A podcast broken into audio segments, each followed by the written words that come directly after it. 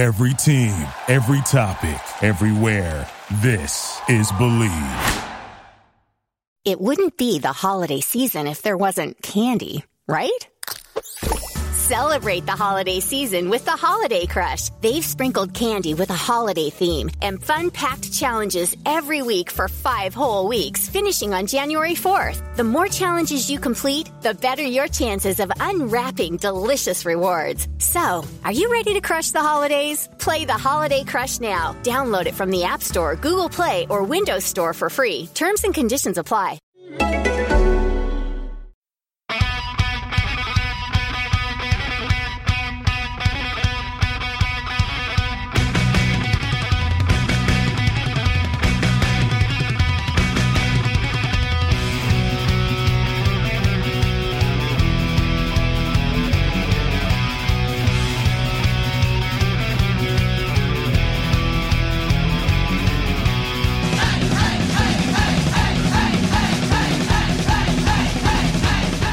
Hello and welcome to the Football Grad Podcast. I'm your host Manuel Feit, and the spotlight is over. It's no longer the number one, no longer the most important league in the world, the Belarusian Vysshaya Liga. No more the number one. Bundesliga football is back. A bunch of other football is coming back. It was fun while it lasted. Unfortunately, the focus of other sports coming back and other leagues coming back, we kind of have to switch our attention to other topics. But maybe before I introduce the panel today, Bate Borisov are now in first, 4 points apart of Torpedo Zhodino. No one saw this coming. No one at all. Not even Andrew Flint all the way in Siberia. His team Slutsk kind of dropping down the standings. Unfortunately. So the dream is over. I mean, it was a glorious period in our history. We'll never forget the glorious week or 2 weeks where we were actually relevant in the world stage, and we'll probably slip back into obscurity now, I'm afraid. But it was good while it lasted. It was indeed. Same for Tim. I mean, your team isn't exactly in a good position either, so you might be happy that our attention is switching to other topics. Yeah, my team is where we left it off on the last place without too many good results, but you know, I'm glad that I can somewhat switch the attention to my real favorite team, which is apparently, hopefully, possibly coming back to play football in about a month, and we will talk about this today. And I'm not too sad about switching the attention from the Belarus league, especially given my league position of the team which I picked. This is how we roll, you know. Our teams do poorly, we just switch leagues. I think that's a very good solution to the story. But guys, we're joined by a Ukraine specialist today, Vadym Fomanov. Vadim, do you have a favorite team in Belarus? No, I never ended up picking one, really. I was quite busy with finishing up school at the time, so I never really got into it. But I assume Dynamo Minsk would probably be mine, given the team in Ukraine that I support. I have no idea how they're doing. Yeah, stuck in the middle of the table. I think, Vadim, you picked the perfect time to have exams, if you were able to do exams, because, I mean, honestly, you did not miss anything in sports. But I hope you're doing well other than that. Yes, indeed. Thank you. Well, boys, we have our short news section, and I'm quite honest. I gave control over the document to other people this week because the Bundesliga coming back and a couple other stories emerging. I was quite busy with Transfermarkt, so I opened up this document and I'm looking basically at 5 pages, and the first thing I had to do is trim this thing down. But you know, I can't believe we're starting with this, and I just assume Andrew put this there because this is something that he would put there. Andrew, 4 stolen statues in Yerevan. How is this relevant? Well, Manu, first things first. I'm very surprised, shocked, you might say, that after years of this podcast, you've still not learned your lesson. When you hand over control of the document, at least in part to me, you know it's just going to go absolutely crazy, and we're going to have a stupid number of stories on there. But anyway, the damage is done now. Yeah, this story is it's just a very brief snippet, but 4 statues have been reported stolen from outside a stadium in Yerevan in Armenia, and one of them is of Nikita Simonyan, Spartak Moscow legend, who Tim will be quite happy to eulogise about, I'm sure. I'm not entirely sure how or why anybody would steal a statue, to be honest with you. I've seen people deface statues when they are of figures that they don't like. We saw Zlatan Ibrahimovic's statue outside Malmo Stadium. I Bleav it was attacked in some way when he invested in Hammarby, their local rivals, not that long ago, actually. Quite what Simonyan has done to deserve this, I'm not entirely sure. But yes, so there we go.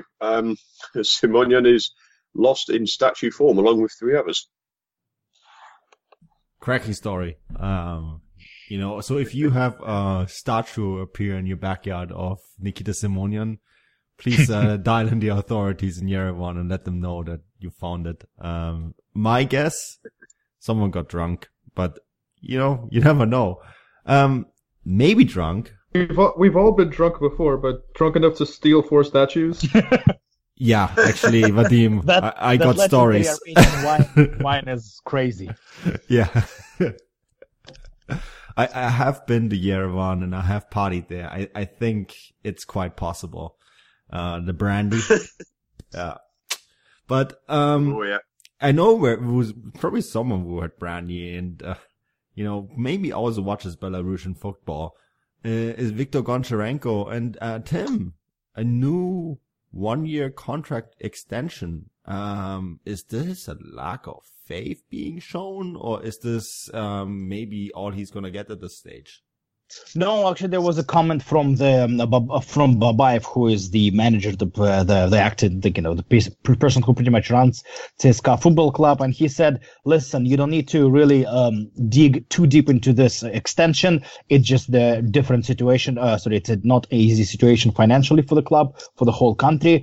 Don't really look too much into that. We just extended for 1 year, and we will revisit it in a year's time." So he commented that.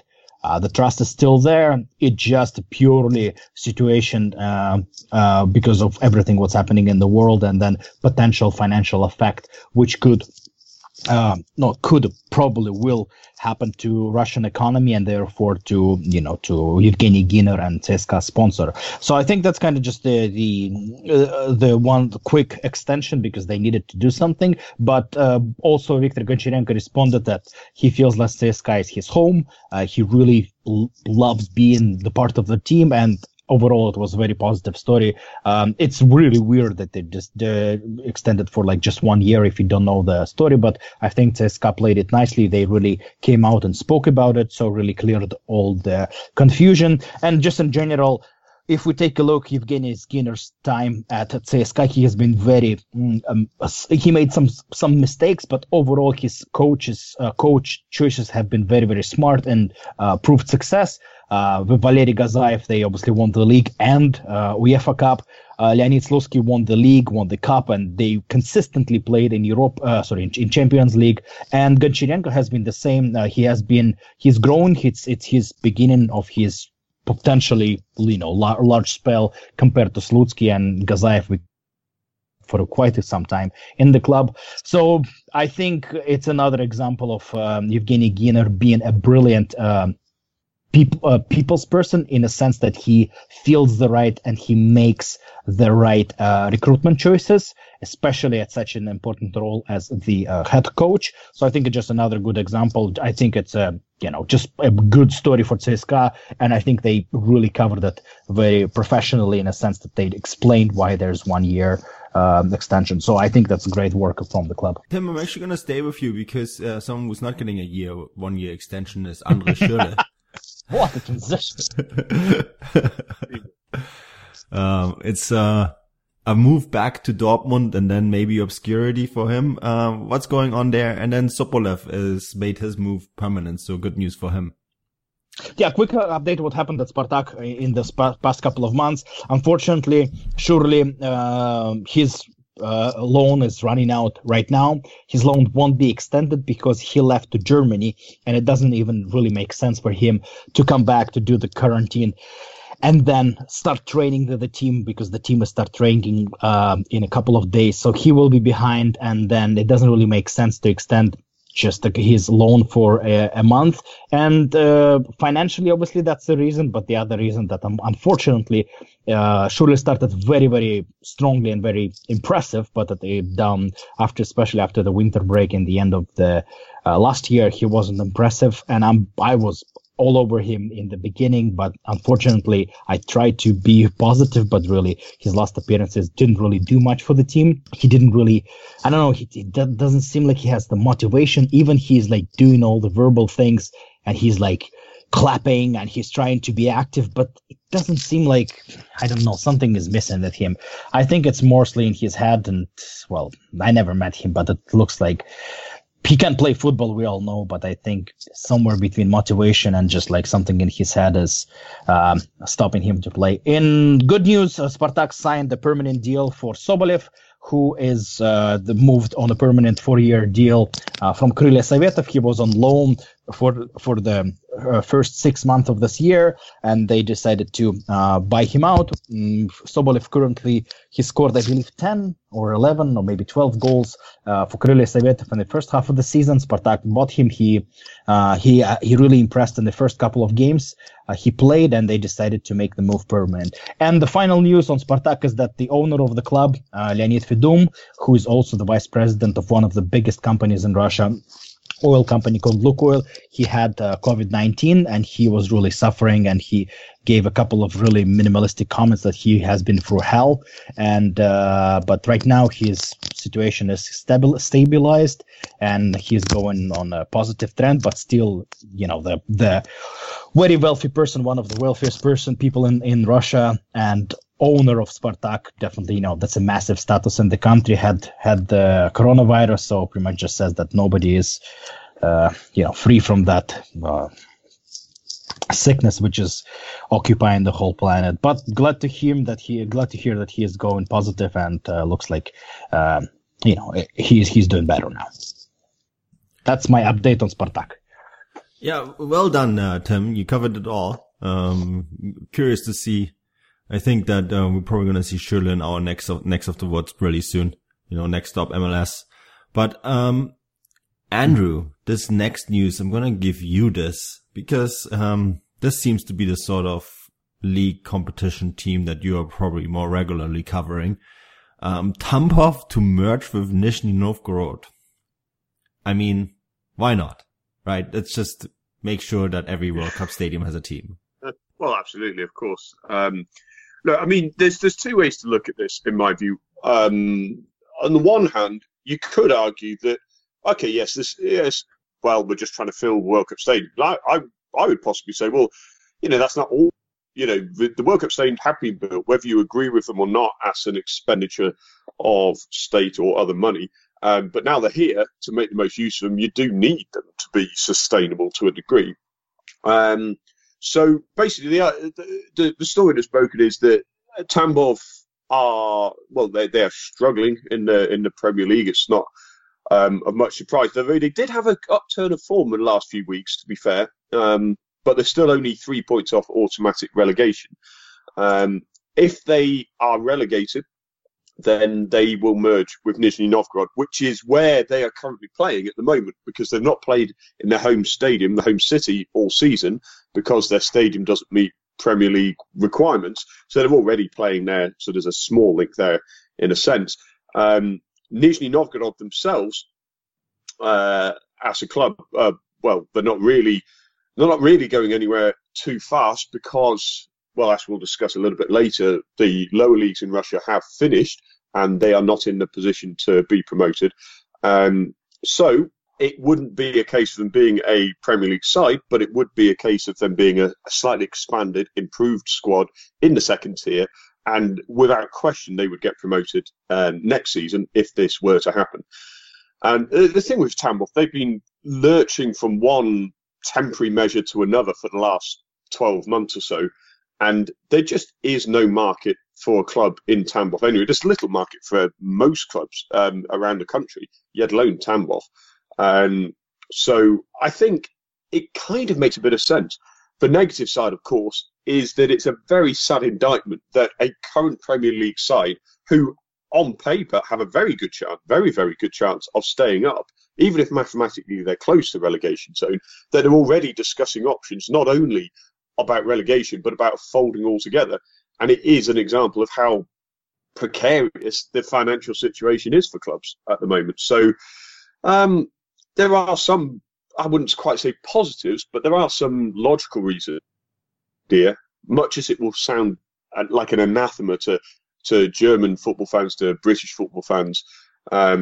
It's just a reality of Russian football life. So I don't think it's the worst story we've ever heard. It may actually save a few careers. Yeah, the one thing I don't understand, Andrew, why don't they just merge even if Tambov stays in the RPL? Well, the conditions of this, basically, if they stay in the Premier League, then they will be able to survive a little bit more because of what little extra value sponsorship they have. But, I mean, that balance between, you know, what they will earn in Premier League and the FNL is not exactly a huge difference. And if that is a decisive factor in their budget, that is concerning in itself. And to be honest with you, Manu, I wouldn't be entirely surprised to see that angle being developed, whether it is actually just, you know, people talking about it or whether it actually tries to go through.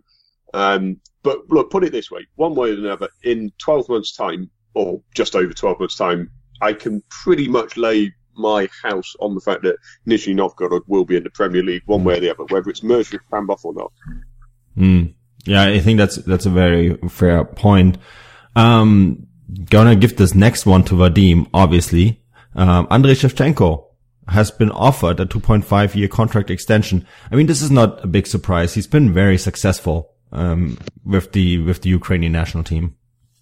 Oh, it's definitely not a surprise, but his contract was set to expire after Euro 2020, which obviously is not happening in Euro 2021. So originally the talk was about, you know, just having him stay at least through that tournament, which he's, by all accounts, will. Now they just want him to stay for an extra qualification cycle to World Cup if Ukraine managed to qualify. I think there's a pretty good chance of this happening. He says he dreams of managing Milan one day, and I feel like, you know, half of his teammates on that Ancelotti's Milan side have already tried and failed at being Milan manager. So, but why not give it a shot too while he's at it? Vadim, I always had this question about Shevchenko, and I'm glad that kind of we have this topic and you on the podcast, so you can help me. You know, like there's this whole vision or like, you know, idea that the really good players, they don't become good coaches. There are really a few exceptions like Cruyff and like a few other ones who really became like super top players and coaches. Could you please talk a little bit about his style? I'm curious because some coaches are really good at tactical. Some coaches are good at like man management. And, there's legendary stories when somebody was like a really good man manager, but they had a number two who was amazing in tactics. Could you please talk a little bit about Shevchenko's style? What are his strengths as a coach and what he's really good at, and maybe where do you think he needs some help, or maybe he compensates something that he lacks with his assistants? It's a lot of questions, Tim. I'll try to do my best. Well, you haven't been on the pod for a while, so I've been piling this up. This is true. So I think man management is definitely one of his strengths. He always gives his players a lot of credit and doesn't ever blame anyone publicly. And it just really comes across as an all-around nice guy, you know, not somebody with an ego, not somebody who's going to want to take all of the success for himself and none of the blame. In terms of tactics, Ukraine have really shifted from a really defensively oriented counter-attacking side to a lot more possession-based play. If you watch the team play, in Shevchenko's style versus Fomenko or Blokhin, a few years ago, it's like night and day. It's much more entertaining to watch. It's much more pleasing. Shevchenko first comes in, and I see Ukrainian national team players string three passes together, and it already seems revolutionary. But there's always been this question of, how much is it really him? And how much is it his assistants? Because his assistant coaches include Mauro Tassotti, who was also Ancelotti's assistant at Milan, and Andrea Maldero, another Italian. So And Shevchenko came into this Ukrainian head coaching job with his only experience being assistant to Fomenko at Euro 2016, which was a disaster. So the fact that he's really been able to revolutionize Ukraine's tactics, how much of it comes down to the fact that he has these really experienced assistant coaches from Italy?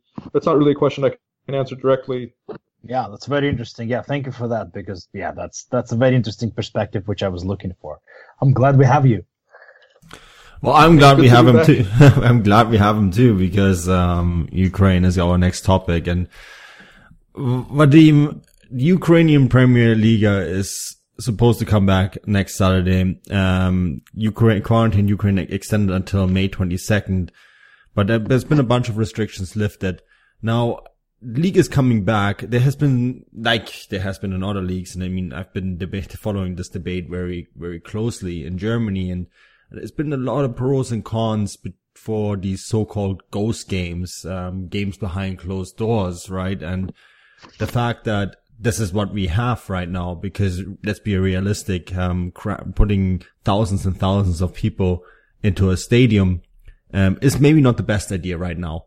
But you fished out this quote, and I have to start with this because it's just brilliant. Dynamo midfielder Mohamed Kadiri complaining that football without supporters is like a human being without a soul. Now, you rightfully pointed out that the main question is, why is he playing in Ukraine? Because let's be honest here, attendance hasn't been good in the league for a long time. So just maybe outline to me what the plan is with the UPL and where we are right now in terms of coming back. Sure. So yes, this problem that the Bundesliga has of what to do with the thousands and thousands of supporters is not a luxury that the Ukrainian Premier League or Ukrainian football as a whole also has, which in this situation can kind of be construed as a positive. But yeah, as you already mentioned, the league is coming back next Saturday and coming back with a bang. Shakhtar Dynamo, the Ukrainian version of the Classico, will be on that very day. Right now, the quarantine in Ukraine is being partially. A lot of restrictions have already been lifted, and more will be lifted on Friday, including sporting competitions of up to 50 people. And so we will see it, hopefully, if things go according to plan, resume next weekend. So just as an update on where things stand, and for people who might not be aware, right now the Ukrainian Premier League has 12 teams, and halfway through the season it splits into six, top six and bottom six, as a championship round and a relegation round, and we are already at that stage of the season, so the league is already split into two. In the championship stage, you have Shakhtar running away with it once again. They're 13 points clear at the top, and they have the league title secured and automatic qualifications to the Champions League group stage pretty much also secured. And then behind them, equal on 46 points, are Zorya Luhansk and Dynamo Kyiv, who will fight it out for a silver medal and also a chance to qualify for the Champions League. Then a couple of other teams in that top six are just now Chernihiv, Oleksandria, and Kolos-Kovalivka. Oleksandria is the only one among them with any Europa League experience, but essentially everyone in this top six either gets European football or goes into a playoff for the possibility of your Europa League spot. And then the relegation round, you have Dnipro, One, Mariupol, Lviv, Vorskla Poltava, Olympic Donetsk, and Karpaty Lviv. So Karpaty are in the only relegation spot, in last place, 5 points from safety. And the reason there's only one relegation spot is because the league is planning on expanding from 12 to 14 teams next season. So whereas only one team will be relegated, three will be promoted for the first league. At least that is the plan for now. So, league comes back May 30th and finishes July 19th is the plan right now. The cup final will also be July 25th. And we're currently at the semi-final stage where Dynamo are playing Muinai from the first league, and the other semi-final is Mariupol against Vorskla Poltava. One thing that should be said about the cup is that Shakhtar won it 4 times in a row, but this time we were eliminated by Dynamo in the round of 16. And this is the first time in 10 years that they won't be participating in the final. Yeah, Vadim, I'm really curious. So what is the situation like, though, in Ukraine in terms of the spread of the virus, and what has the government done in order to fight it? I've looked up some statistics earlier. There's about 20,000 confirmed cases and around 550 deaths. I think, there's been the typical... The response has been pretty similar to that of the rest of Europe, with quarantines, mandatory face masks, that kind of thing. I don't know if it's really, past the peak or if it's almost over or anything like that. But the quarantine right now is extended only until Friday, and after that, sporting competitions will be allowed to be held. Yeah, it's an interesting time. I mean, what's the status of some of the lower divisions then? Yeah, so while we do have some clarity with the Premier League, and it, barring something catastrophic, the season will finish, and we will know who is going. Who will be relegated, who's going to Europe, who's going to win the league. In the lower leagues, it's much less clear. So the Ukrainian Premier League is basically a self-governing entity, so what they decide doesn't affect the lower divisions. And so in the first league, the Persha Liha, which is the second tier, as I mentioned earlier, 3 clubs will be promoted to the Ukrainian Premier League. And unlike the Premier League, where it's Shakhtar running away with it, it is incredibly tight at the top. So there are 16 teams in the Persha Liha, and the entire top half, is separated by just 6 points. And there are 11 matches to go, so still there are plenty of teams still in contention for promotion if we do end up expanding the league next season. But whether or not the first league is even going to finish isn't clear. I mean, there's the president of the PFL, the organization that runs the lower tiers, has said that about half the teams in the first league are in favor of finishing the season, and half are opposed.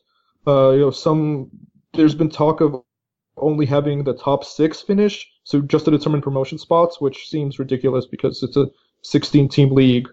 How are you going to arbitrarily decide that only 6 teams should be allowed to finish, especially when the gap between 6th and 7th is only 2 points? There's been varying reports of which teams want to continue the season, which teams want to abandon it. The general director of the team that's in last place, Cherkashina, has said he's either in favor of finishing the season to give his team a chance of surviving, or of just stopping the season, but unsurprisingly he wants it to be no relegation. The manager of Avanhard, who are in mid-table and really have nothing to play for, saying that no one should be promoted or relegated, and he doesn't want this team to take the risk. That's kind of a sentiment that's been coming up quite a few in the interviews with these coaches and club presidents, that they don't want their teams to be taking the risk. Even though there's not a whole lot of coronavirus cases in Ukrainian football itself. There was one reported case of an unnamed player playing for Minai in the first league.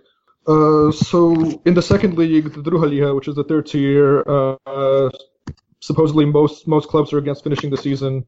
As I've written about extensively and talked about a lot on this podcast, Ukrainian teams struggle financially pretty much from the Premier League on down, and often have trouble finishing the season. And right now, it seems just the expenditures of travel costs and things like that aren't even worth it for finishing the season when there's no gate receipts. That's a big one. I find that, you see that in a lot of lower division leagues around Europe, that the reality is that to continue play costs sometimes more than to finish. So, it's going to be really interesting to see. And then, of course, you have teams that are in relegation spots who are see this as an opportunity to just call off the year and say, look, this is great. Let's just don't have relegation, and that's it. The season is over. Well, Vadym, yeah. There's just the one thing I wanted to add is that tomorrow the PFL will meet, and we should have more clarity on what happens with the first and second leagues, whether or not they'll be abandoned or they'll finish, if the clubs could even come to any kind of agreement. But we're going to have to wait and see what kind of long-term damage this does to Ukrainian football. See if there even will be an expansion to 14 teams, as is the plan. See which clubs survive. I wouldn't be surprised if quite a few go under after all of this. So it remains to be seen, but that's where we stand. That's the reality of Ukrainian football, I feel. Hey, Vadym, I'm going to let you go because we're going to move on to Russian football. But it was fantastic having you on, and hopefully we don't have to wait months and months until you come back. No, I hope to be back next week with the preview of the upcoming action. Awesome. It was great to be here, guys. Yeah. Thanks, Vadym. Thank you so much. So nice to have you on again. Yes, buddy. Yeah, that was Vadym, everyone. Give him a follow on Twitter. It's at @vfomanov. Great source for Ukrainian football. Unfortunately, studies very hard at his law exam and hasn't been as able to speak and write about Ukrainian football as much as we all like to. But you know, boys, this is news that kind of saddened me. Yuri Semin left Lokomotiv. Someone has to give me background. To leave. Yes, exactly. I was like, just gonna get to that, Tim. Come on. But yeah, I mean, I know there's a little bit of a scandal involving this, and then there's definitely a scandal involving the guy coming in. Who wants to? Okay, Tim, you. Can I please? Because I'm just furious here. This is not even my team, and why the hell I'm so pissed off? I'm gonna do Andrew Flint right now, and I'm gonna go absolutely crazy because, like, to me, this is such. It's absolutely ridiculous. Yuri Semin is the absolute legend of the club. Lokomotiv won the league 3 times, Soviet League, whatever, doesn't matter. He won all those, all 3 times. He won all the cups, which the club has, except the one from 1959 when he wasn't even around. He won. He is the definition of Loko. He is the coach who really makes this team. And they tried this. This is the 3rd time him leaving, and they tried other coaches. None of the other coaches brought any success or any titles. He won the league. He has been consistent in the Champions League. He won the cup, the Super Cup, just in the short stint of, I believe it was about 3 or 4 years in the last time. But, he's not an easy man to deal with. He has a very, like most of talented people, and especially he is 73 right now. So he is not an easy person to deal with. And I think I just really, I want to have to be cautious and happily a lot. But the way the people have been saying, because the management which they have right now in Lokomotiv, again, allegedly, and I have to stress it a million times, but really it doesn't seem like those people came to the club to make the team better and to work for the success. They came to the club to allegedly make money. And they tried to kick out Yuri Semin because he said, I'm not going to buy some players which I don't know and, you're trying to force me to buy. I'm going to develop my players. We have such a good young team. And he brought to the first team Barinov, both Miranchuk brothers, because both Miranchuk brothers were almost out. And one of they were pretty much done and ready to go to Rubin Kazan. And then Yuri Semin came to the club and he changed their mind. And both brothers became the Russian national team players and the leaders of the club. Barinov also, player who he brought, became a national team player. There's a few other younger players who are now coming up. And pretty much what they're doing right now, they kicked out Semin. And now they will bring some no-name coach who we will talk a little bit in a second. But obviously the new coach will come in and say, listen, I need to bring in 10 new players. I don't need those players because I have a different system. That obviously allegedly gives the opportunity for people to use and to make money on transfers. I don't think it's a secret in Russia. Unfortunately, that happens all over the place. But to me, this is just really, it's so obvious what is happening. And to me, that's why I'm going completely Andrew Flint style, absolutely insane, because it is not football. It is money making. And this is the problem in Russia, which we have when people come into the sport, not to win, but to make money and to make money not in the cleanest way. I'm absolutely I've been so, and I it's not even my team, but you cannot really kick out such a legend who gave you so many trophies, so many victories, so many European great nights, and really didn't even let him finish the season and brought in for some, no name, to manage the team, which is one of the best teams in Russia. And I have no doubt that the club will not gonna win anything with this new coach and this management, and so I'm yeah, this is the end of my vent, and yes. Yeah, beautiful. And Andrew, do you want to add anything to this, or? Well, I mean, I certainly admire Tim's passion within his rant. I mean, Tim's basically covered most of what I would say. The only other thing, I'll tell you what, I'll play devil's advocate here. I'll play the other side of it. Yuri Semin is, 72, 73 years old now. And there's going to have to come a point eventually when he does move on. And I think at this point, you look at Lokomotiv's team, it's not a young side. You've got the Miranchuk brothers, admittedly, and Rifat Jemalidinov is coming through well. And Semin has done a very good job bringing through some of the younger youth players, like Magkeev. I'm really impressed with him.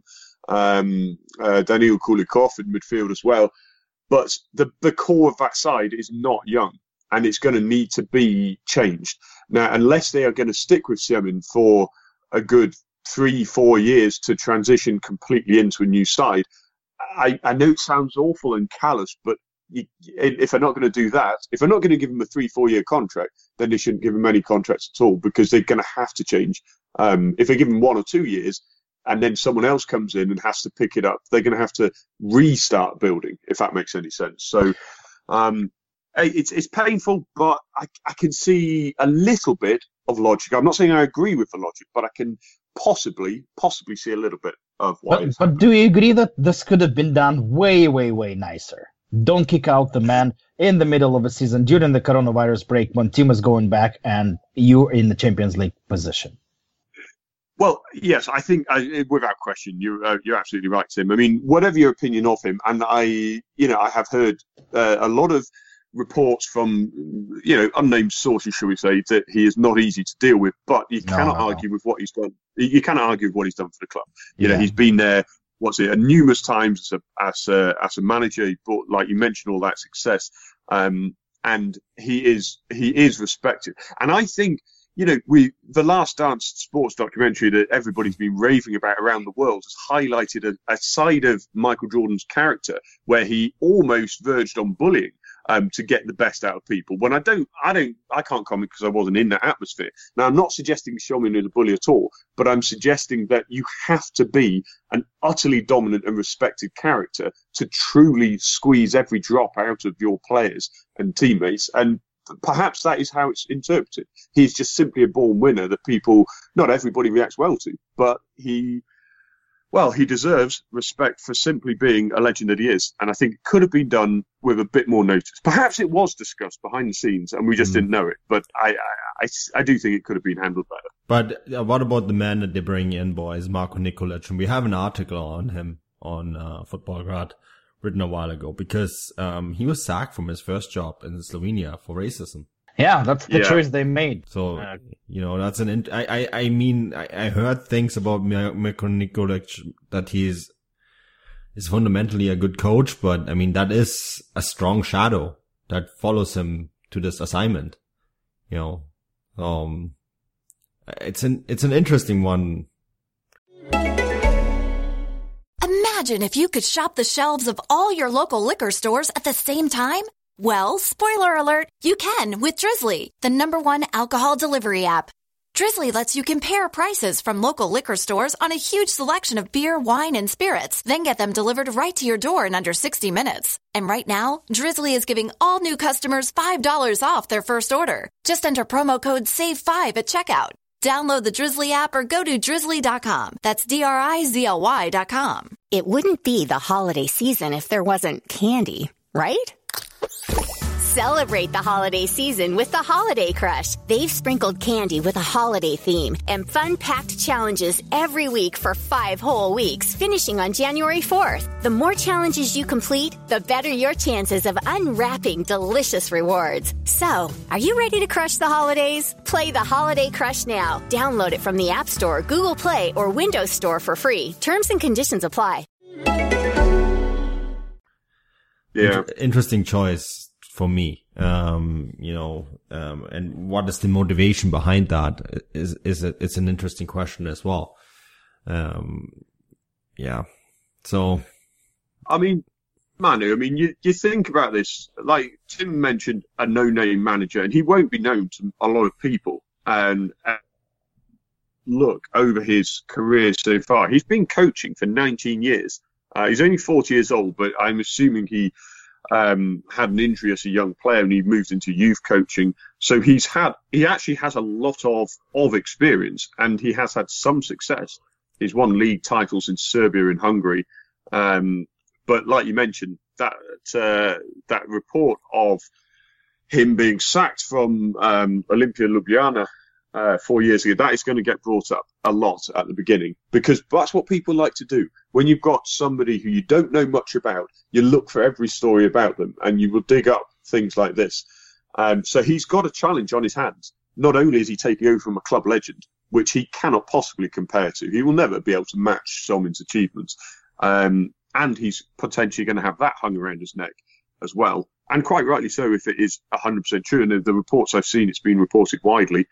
So he's got a challenge on his, and I'm not entirely sure yet how he'll do. But on the other hand, just purely on his history and background, he certainly does have a lot going for him on that respect. Whether it will translate to Lokomotiv success, at this stage of a season, bizarrely as well, when Champions League qualification is critical, well, you'd assume it's still critical, it's a risk.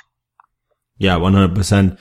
Now, of course, there's also been rumors about Alexey Miranchuk perhaps leaving, other players as well. I know Miranchuk, I saw the potential transfer graphic already floating around on Transfermarkt and the international section that we have, so there's a lot of interest in him.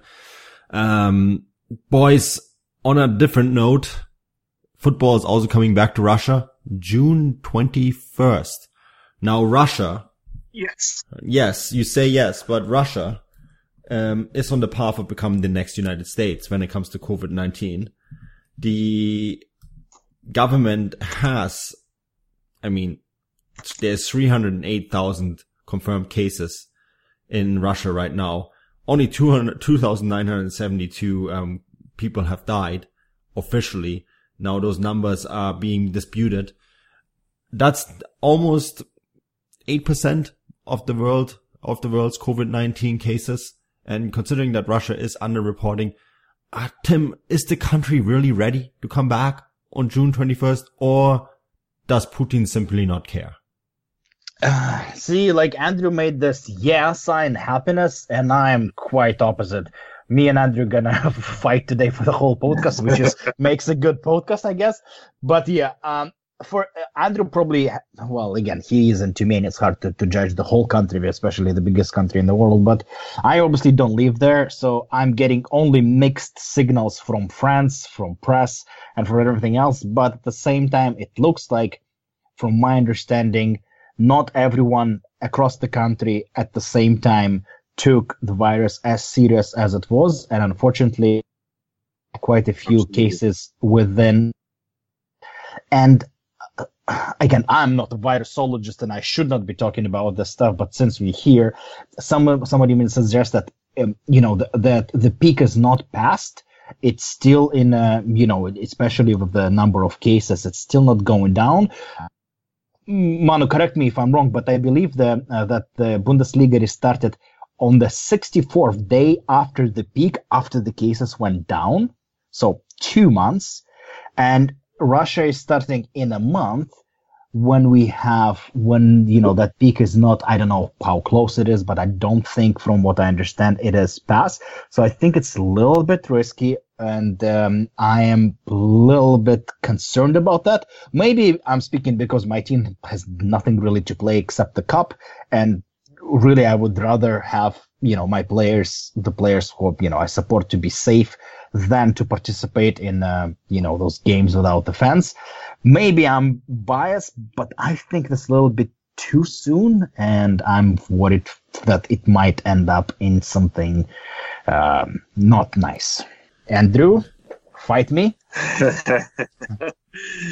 Well, look, Tim, there's two very distinct ways to look at any country's case in this one. One is purely the COVID-19 health aspect of it, which of course is by far and away the most important thing, because people's lives and health are at stake, and the other is the aspect, and I know you can't separate the two, they are intrinsically linked. But I'll start with the COVID thing.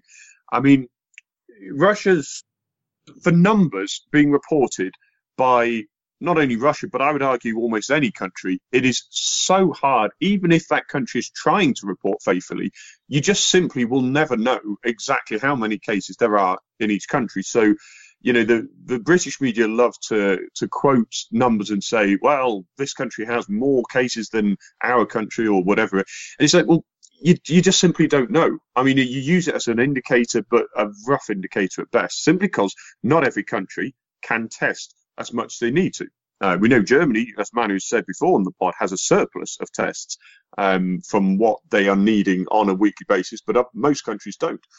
Now, in Russia, like you said, Tim, very, very distinct approaches to dealing with the virus. Now, again, there's two sides to that.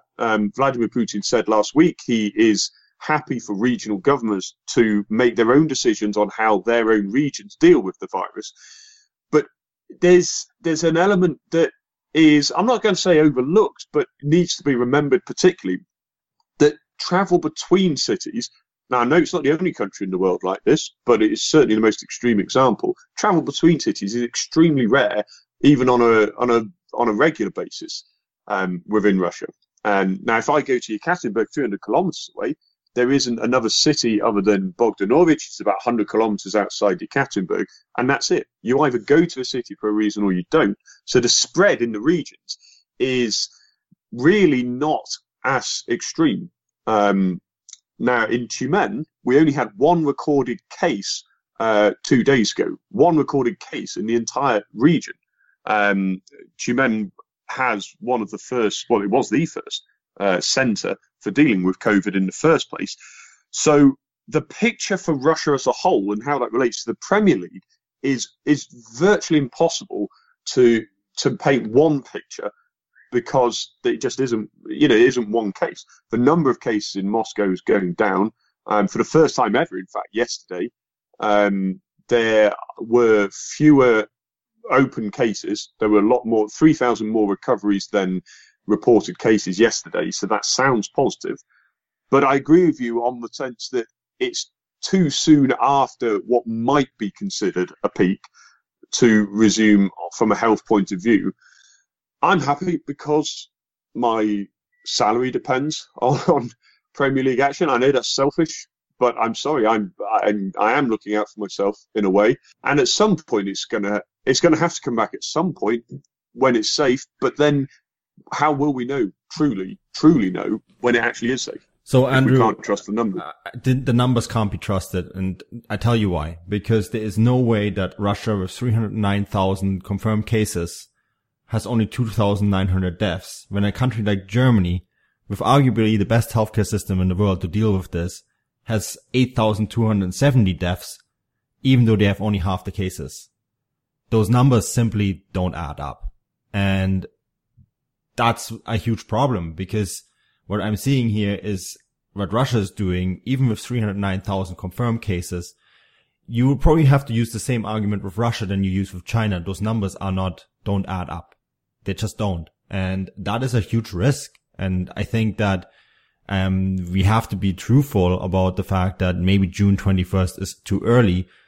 You know, when is it safe to return? I think in the Bundesliga, it was safe to return because the tests were available and there was a surplus of tests, and the league came up with a medical, hygiene plan that, even though it was very tight and almost watertight, it still was able to, like, you know, there were still issues with it. And I just can't see a country like Russia, with the enormous distances that they have to be traveling, similar than it is here. I mean, we're talking about hub cities, you know, that you bunker all the teams into one city, for Major League Soccer, for example, have them all fly to Orlando and play there, and all the teams would have to stay in quarantine.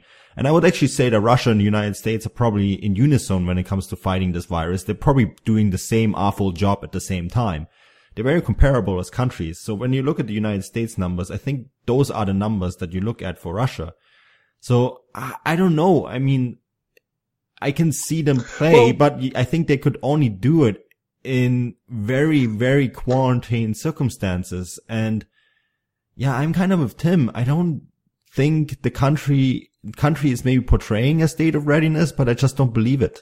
Well, I mean, Manny, I can't dispute at all what you're saying about, if we're being brutally honest, yes, of course, it is too early. I mean, there's no two ways about it. And I mean, I think the numbers, you're absolutely right. I mean, to have 1% of confirmed cases translating into deaths is a quite remarkable statistic when you compare it to virtually any other country. And I know I'm arguing against myself here almost, that even on that basis, if you can't trust the numbers from anywhere, I'd still argue, like you say, the overall picture doesn't add up to those numbers.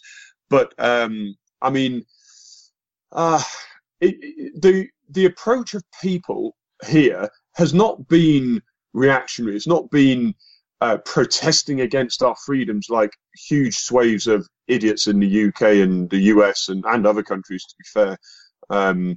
You know, where people are actively decrying the concept of lockdown in itself. To be honest, here, most people have just really kind of got on with it, other than obeying the laws of, you know, some companies have to close. In Ximen, they're reopening businesses this week, not all across the board, but on a gradual basis. Schools are closed still. And I think, I don't know, I mean, there are very few care homes in Russia. There's one other tiny factor. I'm not saying that accounts for these numbers. It doesn't, because, like you said, I'm certain that the full picture of numbers we don't know. But there really aren't remotely as many care homes as you'd assume. There's a culture of grandparents living with their families, and that's simply just accepted. I don't actually know. I have never seen a care home in Ximen. It's a city of 800,000 people. I've never heard of one here. And we know that is a hotbed for the vast majority of deaths that do happen. Certainly in the UK, it's the case. But you know, when it translates to the football, Manu, I agree with what you're saying. If we're really trying to be as safe as possible, then I think a quarantine centre where basically all the teams gather, so there isn't a continued spread over the month, because it is going to be a lot of travel over a month. It kind of makes a bit more sense, you know, a sort of a month where the teams, or longer, where the teams all gather, probably somewhere like Sochi, because they have the Olympic facilities and it probably could cope with it. I don't know. It's hard. It's hard to really get the right answer. I think something like that probably would make more sense. Yeah, it's a difficult one. I mean, I get you, Andrew. I'm in the same boat with you. This is how all of us make money. It's a sport that employs a lot of people, and I think get on with it is maybe not quite 100% the right word, but I understand what you mean. Is we have to probably Bleav with this virus for some time, and we will have to find some sort of solutions to Bleav with this virus in a safe environment. So. Yeah, it's a very difficult one. Tim, how would you feel about, and I think this has to be the final point of this podcast, because we're sadly running out of time, but how do you feel about like alternative ways of finishing the season? You know, a hub city, playoffs, something like that. You know, just to have a solution and, you know, have a conclusion really. Yeah, I think the season, like they need something like that. And, to be honest, like if they just stop the league right now, I don't think it will be fair if we just step aside from the virus situation. It's just really like there's two teams like Lokomotiv and Krasnodar on the same points, and one go to the group of the Champions League and one go to the playoff, which is a massive difference. Same goes for some Europa League and CSKA, as they still want to get to the league. I don't think there is a solution because the teams are so, everyone has different opinions. Some clubs really want to continue the league. Some clubs don't care. For example, like my club, Leonid Fedum, said we don't want to continue. Some clubs, they say, yeah, let's stop, but let's not do relegation. There's real no agreement between clubs, and the league has to take the lead. And what they've done, they decided to go ahead with the league. Alternatively, I think I agree with this idea about Sochi, because, like, you know, I don't think Sochi has too many cases. And then if you put all the teams and play somewhat again like a shorter tournament just to figure out who's going where, that would have been a solution. But there was no agreement between clubs, and the league took this lead because of the, as I understand, financial reasons. And I'm not sure if this is the absolutely right solution. So it's like everything in the world, this is so uncertain. But I'm a little bit worried that what if one of the teams which already have the cases would have to be put into quarantine. And the problem is right now, because the reason they want to start the league as soon as possible, one of the reasons, because there will be only 1 week between two seasons. So there will be no preseason. One league finishes, and then pretty much in the next weekend, the next season starts. So they can't really delay anymore. So what if one of the teams gets puts into quarantine, and they have to, the whole team has to sit for 2 weeks to make sure? How does that happen? So I don't think this is a bulletproof plan, and we will see what happens. I just really hope everything goes somewhat well, and they will be able to finish the season. Not a bulletproof plan. That's Russia in a nutshell. Is it the name for the episode? That's a good name for the episode. But maybe also another final thought. Sochi is Russia's Florida. So, you know, the United States and Russia can come together. Don't say that. Don't say that. The United States and Russia can come together when it comes to idiotic plans about finishing the sports leagues. And, you know, maybe they can come up with a conclusion. But boys, we're pretty much out of time. So some of the topics that we weren't able to cover, we'll probably have to cover next week. But Andrew, I know you're excited and hopeful that the season comes back. Until then, where can people find you? I'm on Twitter at Andrew MIJ Flint, and I will be, I'm still busy writing articles. I'll post some that I've written about Russian football and about others. But we certainly will be providing content on Football Grad podcast and written in the build up to the Premier League season, hoping, of course, everything goes well. Yeah, fingers crossed. And Tim, how about you?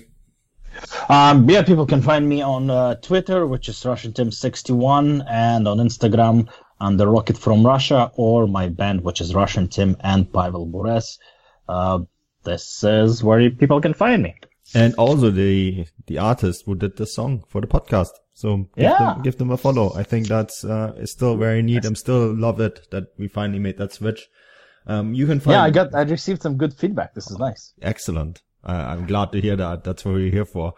You can find me at Manuel Weff on Twitter. I run the Transfermarkt US account, and in the absence of my UK colleague Daniel Bush, I'm also going to run the UK account for the next week or so.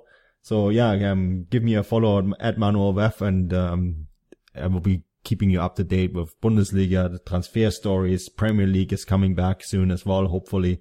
So we can find all of that on my account at Manuel Weff. Well, guys, that's it. Until next week, do svidaniya.